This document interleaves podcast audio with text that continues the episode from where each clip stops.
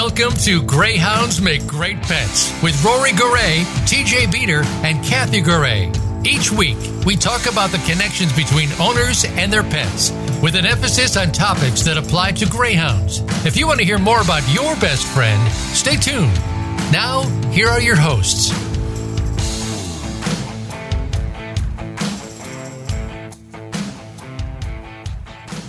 Today is former Greyhound trainer Dennis McKeon, who will be discussing Greyhound culture, popular Greyhound mythology, and how these have an, an inhibited effect on adopters when they try to cope with many perfectly understandable behaviors that they encounter with their adopted ex racing Greyhounds.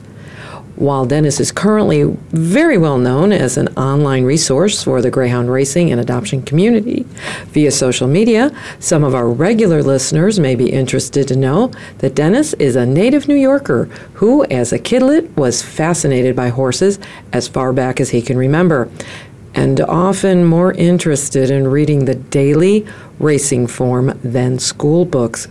Uh oh.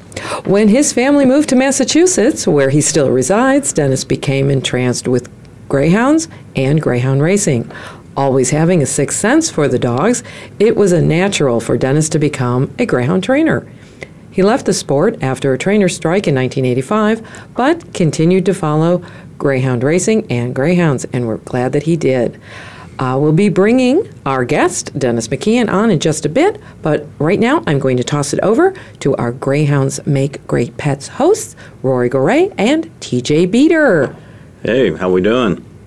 Well, I'm doing okay. Oh, TJ? Hi there. Hey, Hey. long time no see, huh?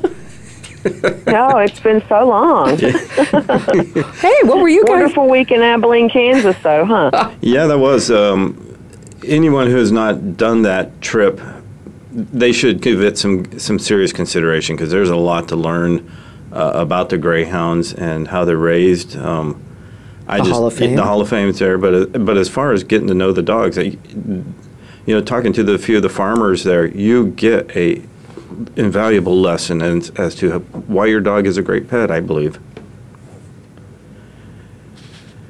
And I totally agree. Um, I call this my little slice of, of heaven on earth. That's what I refer to Abilene, Kansas as. So, totally agree with everything you're saying.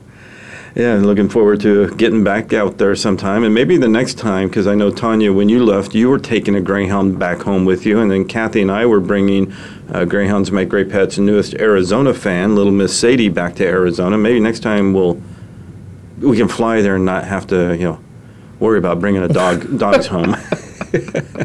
Maybe not, but the one the one that I did bring home is doing absolutely wonderfully. I couldn't ask for a, a better addition to my pack here at home. And you know that's probably something I would. I think when we get Dennis on here, he can maybe tell us a little bit about. But we both have had experience with either a bringing the dog straight off the track or bringing the dog straight off the um, farm, and they're great pets. Why? Absolutely, they are. And I think a lot of it has to do with educating yourself, Yep. understanding the things that you um, can absorb from people who have worked with the Greyhound before it's passed along to you. So I'm, I'm so excited to have Dennis on the show today because I think he can enlighten everyone. Um, I always learn something new from him. So uh, it's going to be an exciting show, I believe. Exactly, and, and uh, Dennis is. I've known Dennis for a number of years, and he's actually helped me and Kathy out with um, with our own pack at home, and has helped us strengthen that bond, and has given me some great advice. Um, so, Dennis, uh, welcome to Greyhounds Make Great Pets. Hi, Rory. Hi, Kathy. Hi, TJ. Well, I hope you can hear me. oh, we, can hear you. If we- you can't hear us, just let us know, okay? Yeah. Just just I raise can hear you. Just just raise your hand and we'll hear you. Okay. Ah, so Dennis, what is probably the one biggest uh, thing you hear people say about greyhounds uh, out there that you think is just just so ridiculous? Uh, I'm not sure there's one single thing you can say that is ridiculous. Top five. I mean, there's a litany of ridiculous stuff that's been put out there by people who have no conception of what a greyhound's everyday, day-to-day life is like, and it's been sold to the public as the God's honest truth. And of course, they have no way of knowing what a dog feels like when and what he does when he's racing, and the public buys it because they they're suckers for sympathy. You know, they want to find some a cause. They want to find something to pity, and uh, the uh, the fact of the matter is that the greyhound himself, and this is true almost across the board, is perfectly happy and content doing exactly what he was meant to do, what he was bred to do, and what they've been doing for hundreds and hundreds of years. And the fact that greyhounds, when they're raised in a colonial pack situation like greyhounds are, they don't react to your preconceptions of what it is they need because they have an immense amount of support from one another within the security and the dynamic of the pack or the colony. And of course, adopters have no way of knowing that because they've been fed this nonsense from people who are just not have no standing to be saying what they say and promoting what they promote. The, the reason greyhounds make such great pets is because of their breeding, because of their bloodlines, because of their handling, because of their function, because of their environment, and because of their experience. That's the way all dogs operate. That's how dogs work. If a dog is a uh, is a biter, we don't say, "Oh, that's because the dog was was a naturally bad dog." No, we say that's because how he was handled. That he was not disciplined properly when he was young. He was un- wasn't trained properly. Same thing with greyhounds. They make great pets because they've learned to interact well with not only other dogs but with the humans who take care of them. And that's tr- true for the vast majority of greyhounds and something that the public has to understand. Exactly, and you just hit on something there. We we hear all the time that these these greyhounds are not socialized; they're not getting uh, interaction with humans. And I know TJ, we've all witnessed it that that's that's just false. But could you kind of walk us through a little bit of the socialization, the interaction that the greyhounds would get with uh, humans before they even get to the adoption home? Well, when they're young, you know, they have to be trained to walk on leads. They have to be trained to stand for inspection. They have to be trained to work almost like a team because you don't have time to uh, fiddle about when you've got you know 24 dogs to school in the morning and you've got an hour or so to do that. So you they have to be very manly and very accepting of inspection of handling of grooming of massaging of rubbing down of training and getting to uh, from and to where you're going. And uh, there's not a, a a whole lot of mystery to that. It's just a matter of handling when they're young and training them right up through every phase of their lives, uh, not only on the farm, but at the finishing facility and then in the racing kennel. In the old days, it wasn't always like that. You had a lot of uh, a lot of breeders. I'm talking back in the 30s, 40s, 50s, who uh, you know the dogs were you know, they were dual purpose dogs. They they coursed after live game before they went to the track, and uh, they were a little bit less socialized than they are today. And I think a lot of the socialization that we see in greyhounds, which uh, you know wasn't always the case, is because there are a lot more women in the workforce now, and I think that's always you know, been something that was up to uh, maybe the 70s was not always the case. There were guys, I remember lots of old time trainers would not have a woman in the kennel because according to them, she'll turn them into pets. And that was, you know, that was not a good thing apparently. But I think the fact that maybe there are more women involved now than men, and uh, I think that's done a lot to improve the uh, the social uh, capability of greyhounds. Uh, not only in the kennels, but when they leave the kennels and go into an adoptive home. And I think that uh, the, the case is, is, is pretty much made by how many people are waiting to adopt greyhounds now. You know, apparently there aren't enough to go around. There are so many people who want them. So I don't know what more you can do other than confusing socialization with habituation to life outside of what the greyhound has been used to for his whole life. Now, that's often the case with adopters. They they they mix up what socialization and habituation are. And a greyhound uh, I know you guys know this, but for those who don't know it, there are no dogs who are better at getting along with one another than greyhounds are. They're extremely well socialized, especially within the confines of the colony or the pack. There, uh, maybe foxhounds would be the only comparable uh, population that could uh, could stand with a greyhound as far as their level of socialization. When greyhounds have trouble with other dogs, it's usually because the other dog is not as well socialized and not as well schooled in uh, canine communications, in signaling, and in pack manners, and in how to behave. And a lot of times people will say, "Oh, my greyhound doesn't like other dogs." That's because your greyhound senses automatically, instinctively, that that dog doesn't communicate on the same level as he's used to having other dogs communicate with. So, so we, should we get bumper stickers? My dog's smarter than yours. yeah, uh, my dog is more socially adept. Yeah, there we go. New bumper sticker. There you go. And I and I just wanted to add because I'm sure TJ may have something, but I just want to so far add everything Dennis has said. Anyone can observe firsthand if they were to visit a track, if they were to visit a farm. It's all there for people to actually see with their own eyes. You don't have to listen to these radical nutcases that are wanting to end racing. The facts are right there for everyone to see and learn from. I do agree with that, and um, and it's not just greyhound racing that that they want to end, but that's a perhaps a whole other segment that we can do at a later date. Um, I did want to touch on something with Dennis, and, and I have as well bent his ear more than once uh, with a Greyhound question or two, and that's even after two decades of doing this myself. So I always know I can get a, a nice, straightforward, and common sense answer from him that makes sense. Dennis, you just mentioned what the, the Greyhounds were doing um, back in the 30s, 40s, and, and well before as far as, um, you know, coursing and hunting live game.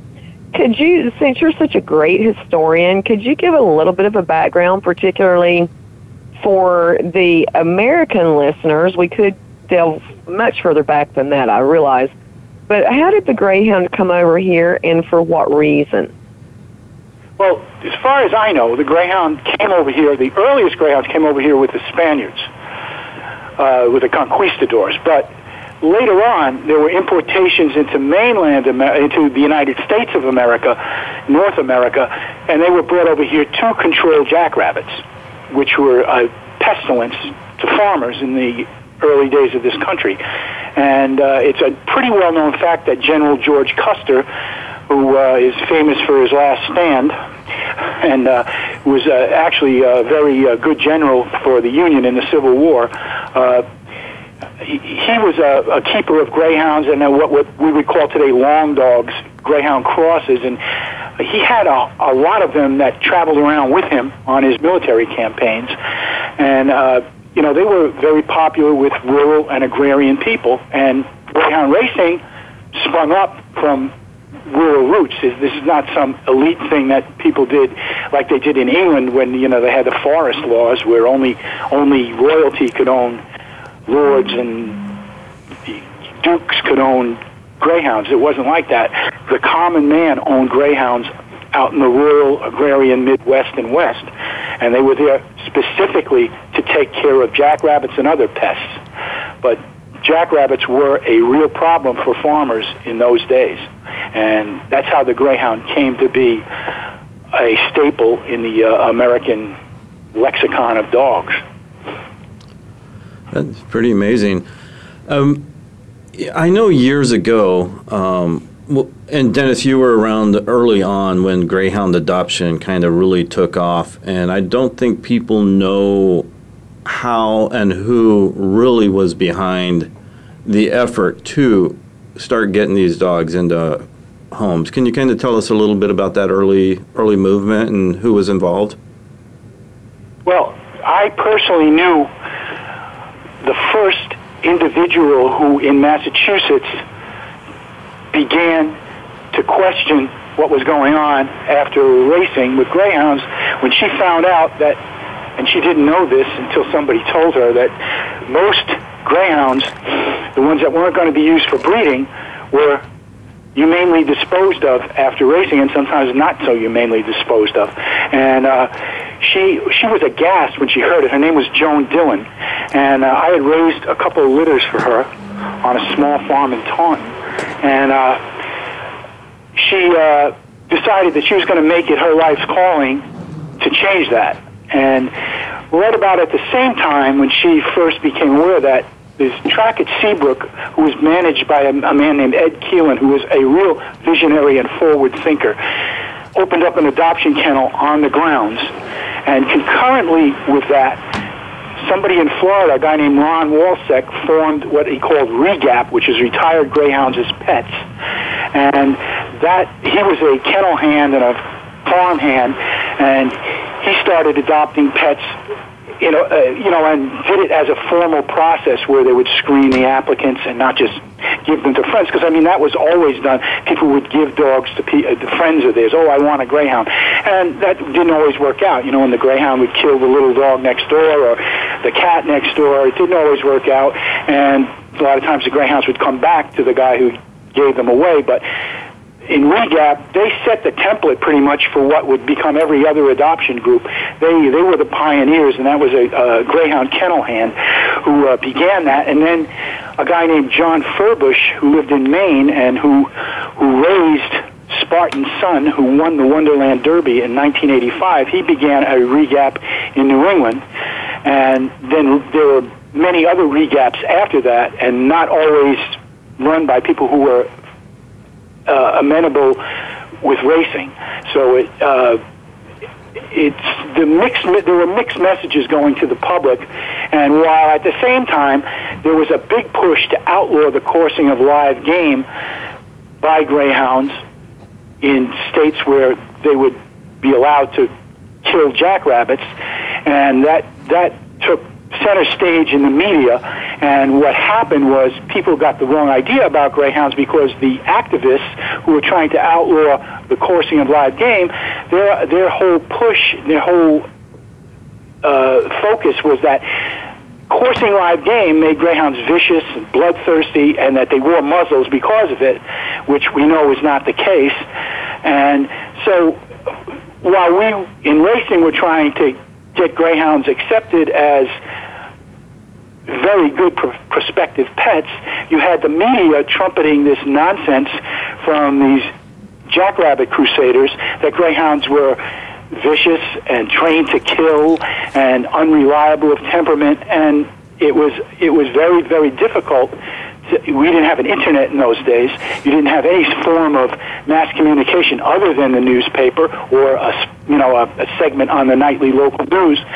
But no, all, almost all the publicity that the greyhound got was that they were killers and bloodthirsty and not good prospective pets because of the jackrabbit thing. And so that inhibited the early adoption movements that formed within racing. And after Eddie Keelan opened the Seabrook adoption kennel, other tracks fell in line and started to have their own adoption kennels on grounds, and nobody made them do this. But you know, the culture had changed, and at that time, baby boomers were getting into the business. People my age, and you know, we were brought up on Disney and the fact that animals talk to one another, and they had they they they had human perceptions of everything. We couldn't understand how we could let this situation go on when we knew anybody who had been around greyhounds knew they would make perfectly good pets as long as you explained to people what they were all about and educated them properly about how to handle a greyhound. And so the process took a long, long time, as you know. Of course, nobody knows that better than you, Rory, and Kathy, and TJ, uh, to get to where it is now. And it didn't happen by serendipity. It happened by hard work of people like you folks, GPA, and uh, the NGA and cooperating and building bridges instead of walls, like I always say. It's a lot easier to build bridges than walls. You don't have to agree on everything, but you can all agree that the dogs come first before our personal ideology and feelings about things. And that's pretty much the way it came about and evolved. That's interesting. And for our listeners, uh, especially those who were in Abilene last week, uh, they saw a presentation of a trophy that every year there's names added to it who are people who made a lasting co- contribution to greyhound adoption. And that trophy is actually named after Joan Dillon. Uh, when I put the, that trophy together, I think it was maybe 15 years ago. Um, Joan was the person I wanted to recognize as who that trophy would be named after because of her early contribution to the Greyhound adoption movement. And Dennis, you are right. I call it something magical happened, and I think that magic happened from a lot of people um, working together, AGC, NGA, GPA, and many other Greyhound adoption programs. It was a wonderful, magical thing that happened. And unfortunately, we had to put up with a lot of crap getting through there, but everyone involved, great job. You, you've done wonders, even with all the roadblocks that were being thrown up. Everybody worked great together to get it done. And I know I can't thank everyone enough for everything they did on that and and the greyhounds themselves. You know. Yeah. They were such excellent ambassadors, and. Uh, you know, no, nothing speaks louder than when somebody gets to meet a greyhound up close and personal and sees what incredible dogs they are. I mean, there's just there's nothing quite like them. There's nothing that I, I've ever known. No other breed that I've ever known that is uh, quite had that mix of uh, fur baby and feral killer. that it, it's very there's that feral streak in greyhounds that just just about lies right below that first layer of very thin skin and can uh, demand to be let out at the slightest provocation. And that's another thing that people have to be aware of when they adopt a greyhound.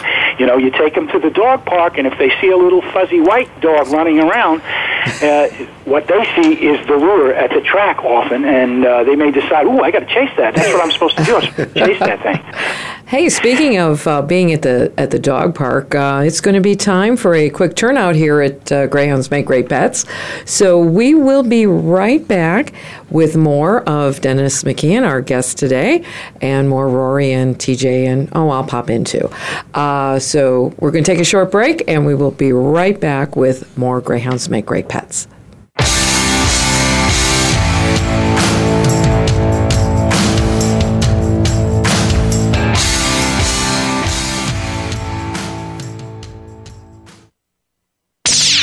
The Internet's number one talk station.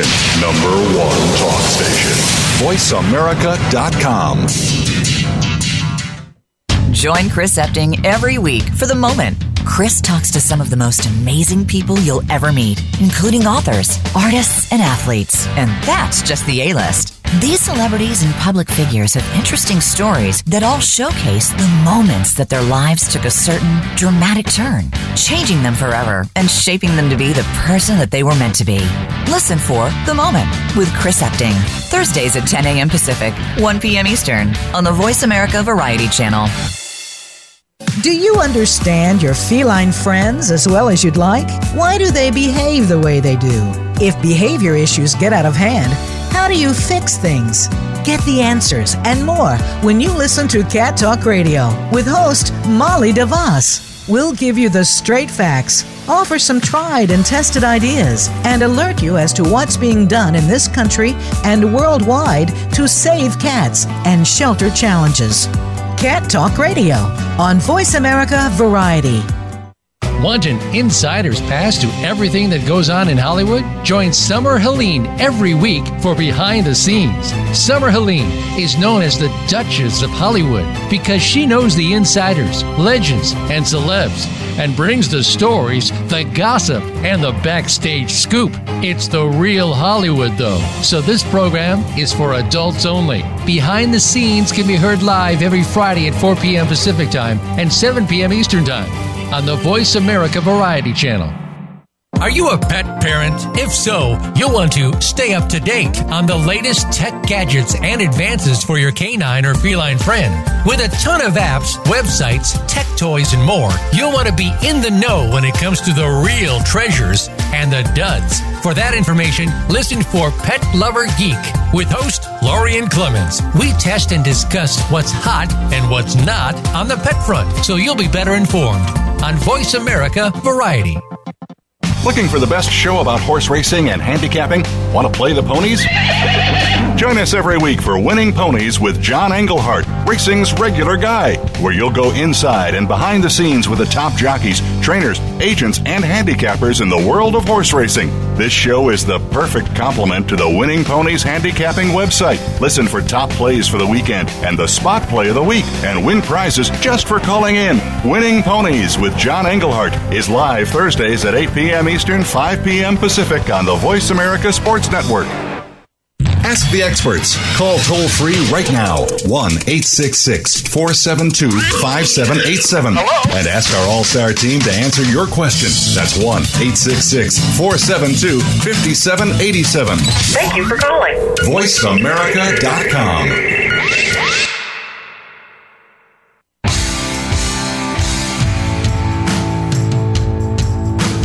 You are listening to Greyhounds Make Great Pets with Rory, TJ, and Kathy. To find out more about the show and what we do, please send an email to gmgp3 at yahoo.com. That's gmgp3 at yahoo.com. Now, back to Greyhounds Make Great Pets. And what a great show it is so oh, far. Yeah. we have our guest, Dennis McKeon, today, chatting all about greyhounds and helping adopters understand the reasons their greyhounds make great pets and why and all this and that. But before we return, it's time for one of our favorite segments here at GMGP.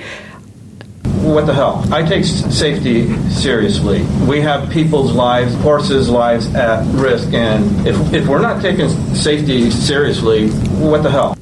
And this is the what the hell segment.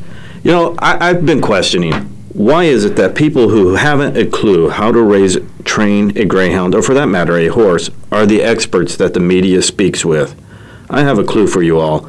Give me a call. I'll put you in touch with some real experts regarding the adoption of, the raising and training of, the care of, and some serious expertise when it comes to drug testing and regulation of horse and greyhound racing. Media, stop talking to those who are paid sorcerers. You know, come and talk to somebody who knows really how to take care of these animals. Talk to people who really care about these animals. Talk to people who put sweat, blood, and tears into these animals. The public needs to hear from real experts. The public needs to hear the truth.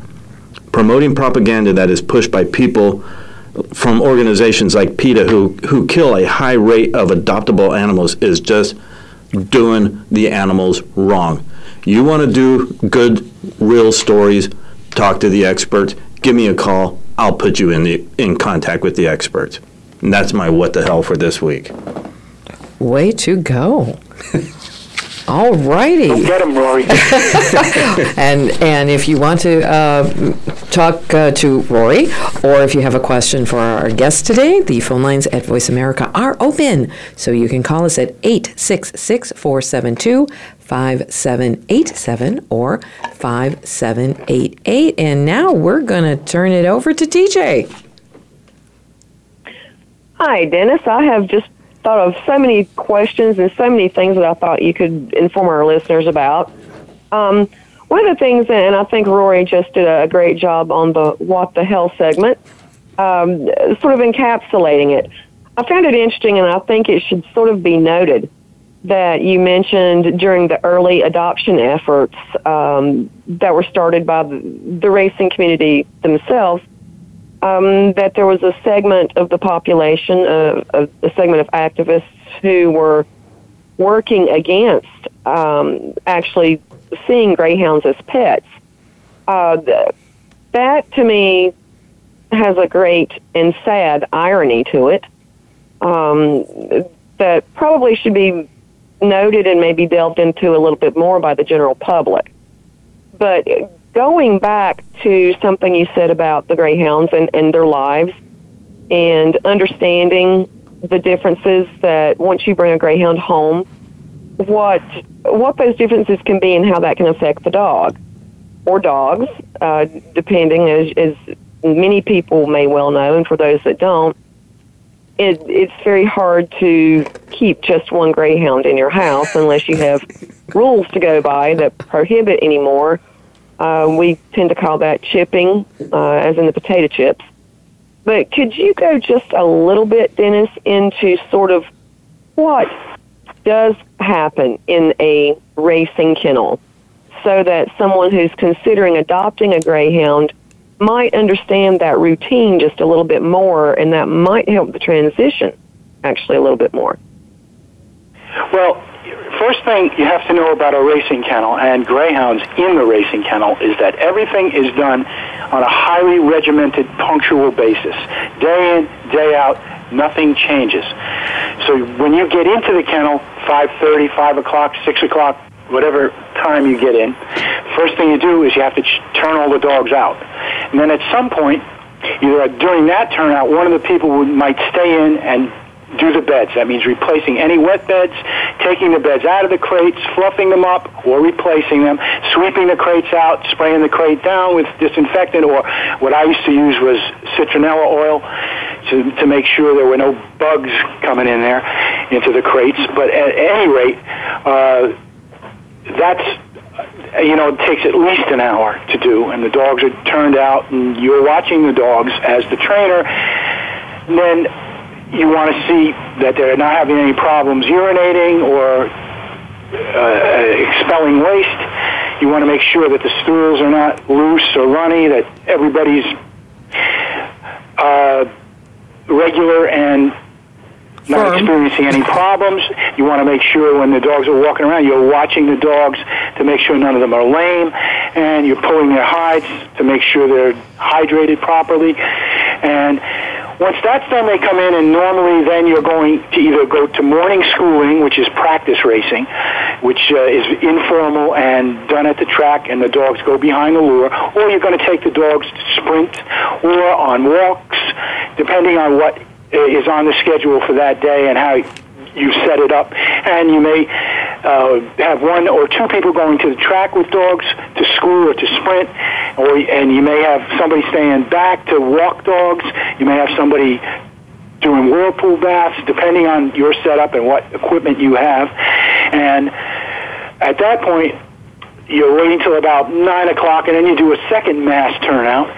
And again, uh, there's, there's maintenance to be done. Generally, on second turnout, we would go through the water buckets and clean the water buckets and replace the water. And you know, there are, if there are 50 dogs in the kennel, there are 50 water buckets. You have to replace the water in, empty out, clean out, and then put fresh water in. And after that turnout, they come back in, and then it's time to go over the racers. The last night's racers have to be checked to make sure that they didn't get injured, that you didn't miss anything, a cut, a shelled nail, uh, a sore muscle, uh, a stress fracture, give me anything.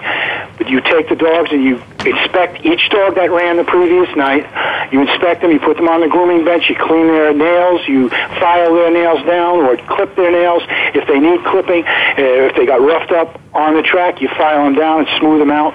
And you maybe probably rub, I would always rub them down or give them a whirlpool bath if they were sore or if they just liked a whirlpool bath. And if I had the time that day, I would uh, do as many as I could. And at that point, uh, after that's done, and that takes quite a bit of time, you're, you're looking at noon, 12.30, unless you're one of these people who has to get out of the kennel early. I never cared about getting out of the kennel early. And at that point, you do another quick turnout. I would always do another quick turnout, get them all out, let them pee because you're going to go away now and let them rest for a while because they've been up watching all the activity that's going on in the kennel and barking and acting crazy. And so at that point, do a quick turnout, bring them back in, and you wait till about three o'clock. And in the day, my day, when they didn't run matinees, this was uh, before the matinee became about. We would feed in the afternoon. So at about three o'clock, you'd go back to the kennel and you'd do another turnout, and then you'd mix up the feed. Then you'd feed everybody, and then let them out one more time after they ate. You want them to, you know, they probably a lot of them going to have to go after they eat, so you let them out again, bring them back in, and then it's time to weigh in the night's racers and get everybody ready. Get you've already put the racing muzzles out, and you start to load everybody into the truck. Probably about six o'clock, six five thirty, depending on when weigh-in time is at your track. You load them up, you bring them to the track, and then you weigh them in, and then you have official schoolers. You get them, you bring them back to the kennel after they're done, and then it's time to go back to the track. You go back to the track, you pick up your racers, you watch the races, you pay strict attention to how your greyhounds run because you, you have to know how they're doing and you have to observe what happens to them when they race. And if there's a problem, you'll be able to tell, usually by the way the dog performs. And at that point, it's about 9 o'clock. Hopefully, you have somebody back at the kennel doing a 9 o'clock, 9.30 turnout, and you can stay at the track. If not, you have to go back to the kennel, throw everybody out again, bring them back in, put them up, and then go back to the track and pick up the rest of your night's racers. And if you were by yourself that night, then usually if there was a dog you that was racing there and you weren't going to be there to pick them up, one of your friends will pick them up for you. I mean, people cooperate like that all the time at the track. And then when you get done with the night's racing, 10:30, 11 o'clock, whenever it is, you go back to the kennel, and I would always then you feed the racers that night, and then I would always do a quick turnout, let everybody out one more time, just so they don't have to hold it at night. And then after they all come in, then you turn out your racers again and bring them back in. And the day ends. You shut off the lights, you say goodnight to everybody, give them their snacks, whatever it is, and yeah, they uh, settle in because they know the routine and they know you'll be back in the morning. And that's pretty much how it goes day in and day out. There's no getting away from it. There's no shortcuts to it. Either you do it that way or you uh, they, you know, you suffer the consequences. And, and that's another thing that people can observe. If you, were, I know, like at Tucson Greyhound Park, you could have stood on the outside, and observed this, and the people like to, these people who know nothing about a racing greyhound, much less how to properly take care of one, they like to say these dogs are in are locked up for 20 to 23 hours a day. Oh, that's nonsense. That's yeah, nonsense. Sorry, that was a total rubbish. That was exactly I what mean, I was. They Uh, did the Fitbit, uh, the Fitbark thing with the Greyhound. Do you remember uh, the uh, Yeah. the Greyhound Fitbark uh, thing that they did? They did. Uh, they put a, a what, what what is a uh, what is essentially a Fitbit on a Greyhound, uh, and they. Uh, they, uh, you know, they they were able to track the greyhound's steps, uh, and it was remarkable how active the dog was. They did. It was um, every every day. I think the, the, greyhound did six or seven miles. Wow. Just you know, back and forth in the kennel, out playing with the with his friends and his kennel mates. It was it was crazy. The uh, I mean, the, it, dogs are going to sleep. Uh, greyhounds are going to sleep 12, 16 hours a day anyway. So the question is, how much awake time do they actually spend in their crates? And that's maybe a couple hours a day, couple maybe three, four hours a day if they're just on R and R or maybe they don't do anything, they're just resting, or if they're injured and you don't want them to be too active. But I mean, basically, they're they're very active dogs. They don't get those muscles and you know the big wide backs and longitudinal muscles on their back by by laying around eating Doritos. You know, that's- and that's that was uh, sort of Dennis where I was going with that. Um, you know, and so, some of the listeners know uh, that I happen to come from an adoption group that does have a a kennel inside of a track compound, and I personally have not only worked most of those things you said. Uh, that's 85% of the things you said, but I've also seen the remaining well, 15%, 20% done inside the compound with the active racers. And there is logic needs to kick in, Yep. and no one or anything, any living being can be as fit as these dogs with 23 hours a day of confinement as they like to say occurs. It, it's just not possible. And we're, we're pretty confident that most of our listeners have the, that ability to be logical and to have common sense kick in. So we wanted everyone to hear the routine, what they actually did, and also get a little bit of an appreciation for what a greyhound trainer does because and any, even the breeders on the farms this is a never ending thing. You don't take christmas morning off because you want to spend it opening presents from family or santa claus or whatever. There are still dogs that are needing their care the same as they do every other day. And it's a very important thing for people to understand that these these greyhounds are in a routine. They get what's best for them. They get what keeps them sound. And they're so well adjusted because of their past, not in spite of their past. So I, I do want to thank you for saying that and stating exactly what everyone needed to hear. Well, it's, it's very true. I mean, uh, dogs are a reflection of their genetics, their upbringing, their experiences, their environment, and their handling. It's, I mean, that's everybody knows that. It's a common sense thing, and except according to the activists, except for the greyhound. Apparently, they're they're the exception to the rule. At any rate, uh, the uh, get to get back to the fit bark, the greyhound who wore the fit bark was active between 9.5 and 11 hours a day. Wow. With a 98% health index, an 88% sleep score, and like a typical racing greyhound, she averaged over four miles a day, even when not racing or practicing. That is And amazing. just walking around doing his thing.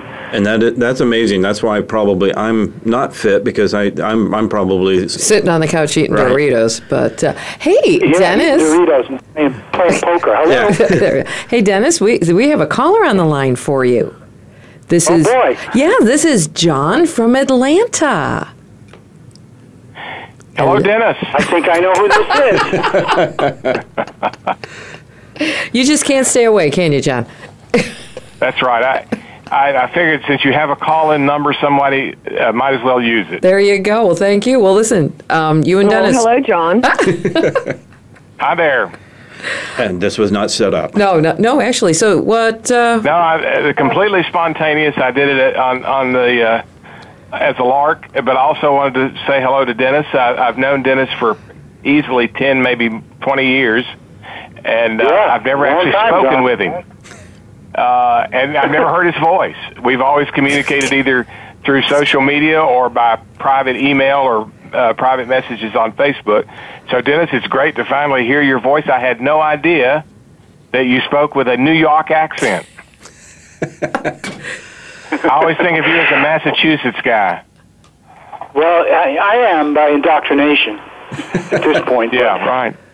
right. Well, it's great that you could be on the show and, and lend your uh, uh, your experience. And, and for those of for listeners that don't know, Dennis is one of the best Greyhound writers around. His essays are fantastic, and he writes not only about you know Greyhound culture and and how racing impacts the the the Greyhound as a breed, but um, about his own history with various greyhounds that he's like. And Dennis, in that regard, I'm going to put you on the spot uh, with a question, and I want you to tell, since you're something something of a greyhound historian as well as a greyhound essayist, tell us who you think the greatest racing greyhound who ever lived was. Well, uh, whoever lived, I think you, you, if we talk about American greyhounds, I think the most accomplished greyhound was Real Huntsman. I mean, he did everything you could possibly ask for. He won every race. He won every match race, and he won the American Derby twice, which was, you know, the it was the Breeders' Cup Classic of greyhound racing at the time. So uh, I would have to say him. But the greatest greyhound I ever saw was Westy Whizzer. Not only was he a great greyhound on the track, but he was a, an unbelievable sire. I mean, his, his impact on a breed is just indelible at this point. It's just phenomenal. And, you know, a lot of people say, well, Downing was the greatest greyhound, or Case Flack was the greatest greyhound. Uh, Westy Whizzer was Downing's grandsire, and uh, that'll give you an idea of the kind of impact he had. And then Downing himself went on to be a great sire. So while Downing may have been the fastest greyhound at the time in, in his era, uh, I, I think w- when you sum it all up, and, and on the NGA poll, I voted for Westy Whizzer as the greatest, and I, I'll I'll stick by that. Sounds good. Make a pretty good case for He was him. something else, I'll tell you. Yeah, I mean, people. He was as popular around here as the, anybody on the Red Sox or anybody on the Patriots. I mean, he was just. Uh, uh, you'd go into the candy store or to get a newspaper, and uh, oh, the Wizards running tonight. Oh, you going to the track tonight? Yeah, yeah, I'll go to the track tonight. The Wizards running tonight, and uh, you'd hear people saying because the Wizard was uh, going to run. And uh, he was as reliable as the uh, sun coming up in the morning. He would just win, win, win, win, win, race after race. He was he was an unbelievable dog, uh, and he could do it at two distances. He could hold his, his speed for three eighths of a mile, and as a sire, well, he was just phenomenal. I mean, the impact he's had is just unbelievable. I mean, you look in a pedigree now and you see 25 crosses of Westy Whizzer and uh, 12 generation pedigree. You know, it's just amazing. So. Uh, that's about all I have to say on that subject. The, the dogs today, as we know, are probably faster than the dogs of yesteryear. I mean, the best dogs today are are are unbelievably fast compared to what they were, uh, you know, 40, 50 years ago. But um, everything's relative. Yeah, you know, people get in the Hall of Fame, you know, in the Baseball Hall of Fame and the Football Hall of Fame by the way they uh, performed against their peers. We don't judge them by the way they might have performed against people uh, 25 years earlier or 25 years later. They uh, they they're judged by how they performed uh, in relation to their peers, and I would say, you know, I have to go with Westy Whizzer. Wow. I love that dog. Well, it's well, actually. it's a, I'm sure it's a subject for a, a, a, another show someday, but um, I, it would be really nice if we had greyhounds known like that today. I Yeah. think that would be a big, a big Yeah, help to be nice. racing if we had some canine sports heroes that everybody knew and talked about. You know, I was. Yeah, yeah. It was it was a, it was a different uh, era. You know, it was uh, greyhounds were incredibly popular, and this this is a uh, a uh, a uh, hotbed. It was a hotbed of greyhound activity and greyhound breeding, and uh, you know everybody in the area knew somebody who bred greyhounds or had owned greyhounds or had trained greyhounds, and uh, it was uh, you know you were a, a respected member of the community in those days when you were involved with greyhound racing and a you know a, a, a valued contributor to the local economy, and uh, that all ended. Yeah, and, and I can't say that uh, that it's been good for the greyhounds. Right, and you know, Dennis, you had said earlier. I totally agree with Oh. that, Dennis. Yeah, you you had I mentioned was, earlier. I was just going to say that, that Roy and I are trying to speak at the same time. you go ahead. Ladies Ladies first. first, or I'll spank Um, you. I I just wanted to say one quick thing. Um, that was part of the experience that I had in Abilene um, when I first started going there, and I'm ashamed to say, and, and probably should be punished for this, that I had never been to Abilene, Kansas, uh, until about two years ago. And one of the first places I went was to the Greyhound Hall of Fame. So, um, for anyone that would like to see some of the the prominent greyhounds throughout history here, especially here in the United States, um, and and some of the the great pioneers of uh, racing and adoption. Uh, and I will throw adoption in there because many of the um, the great people in ra- the racing industry were making efforts into adoption. But please stop by the Hall of Fame in in Abilene. It's truly an experience uh, that any greyhound would want to have, and I think um, any breed lover or any dog lover would actually enjoy going and, and doing something like that and doing a, a tour of the, the Hall of Fame. Exactly. And with that, I will hand it back over to Rory so that he can finish his thought. Well, no, I was just going to mention. Dennis had brought up that the in Boston uh, there used to be a lot of uh, stories about the greyhounds, and I actually have copies of a lot of the stories that had been in the in the newspaper in the Boston area. Uh, uh, Joan Belle had one point in time, I guess, needed to clean up some of her paperwork that she had, and had turned over a lot of that. And there's one I've still got to take it off and get it framed about.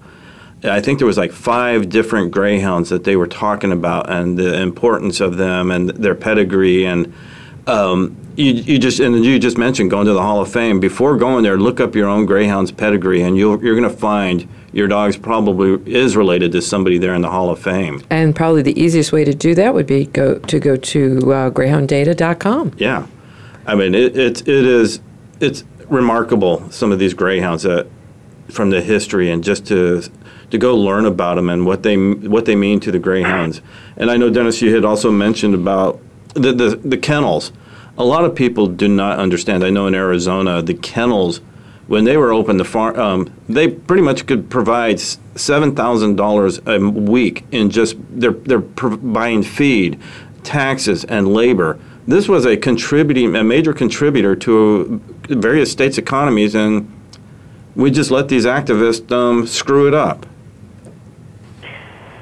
Yes, that's uh, that's pretty much what they did, and uh, you know. It, it was always seen as oh it was a passing fad they'll go away they you know they'll, they'll get tired of this and nobody reacted uh, the way they should have reacted when when it began and you know the you know the greyhounds are paying the price now and the, the people who want to adopt greyhounds and can't get them are paying the price and it's it's a shame because what we see now is we see the uh, the the population is slowly withering away. The bloodlines are going to be there are going to be crucial strains and bloodlines and entire families of greyhounds that just disappear yeah. because nobody's going to breed them because the breeding is concentrated into such a small group of uh, breeders. I think the Last time I, uh, I looked, there were 783 NGA members. Wow. And I mean, that's just unbelievable. I mean, how small the NGA is right now.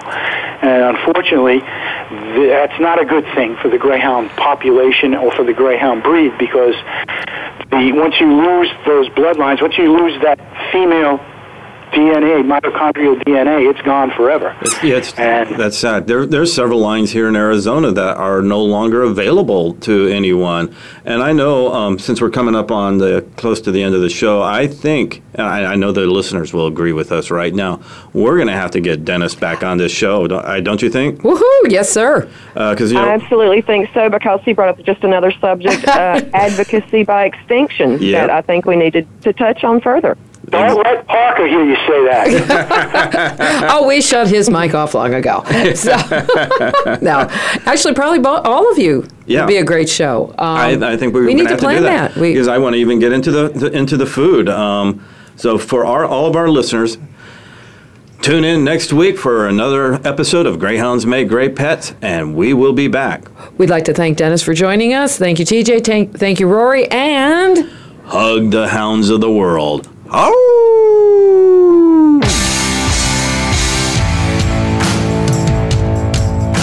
Thank you for listening this week to Greyhounds Make Great Pets. Please join your hosts, Rory Goray, TJ Beater, and Kathy Goray, for another edition of our program next Friday at 1 p.m. Eastern Time and 10 a.m. Pacific Time on the Voice America Variety Channel.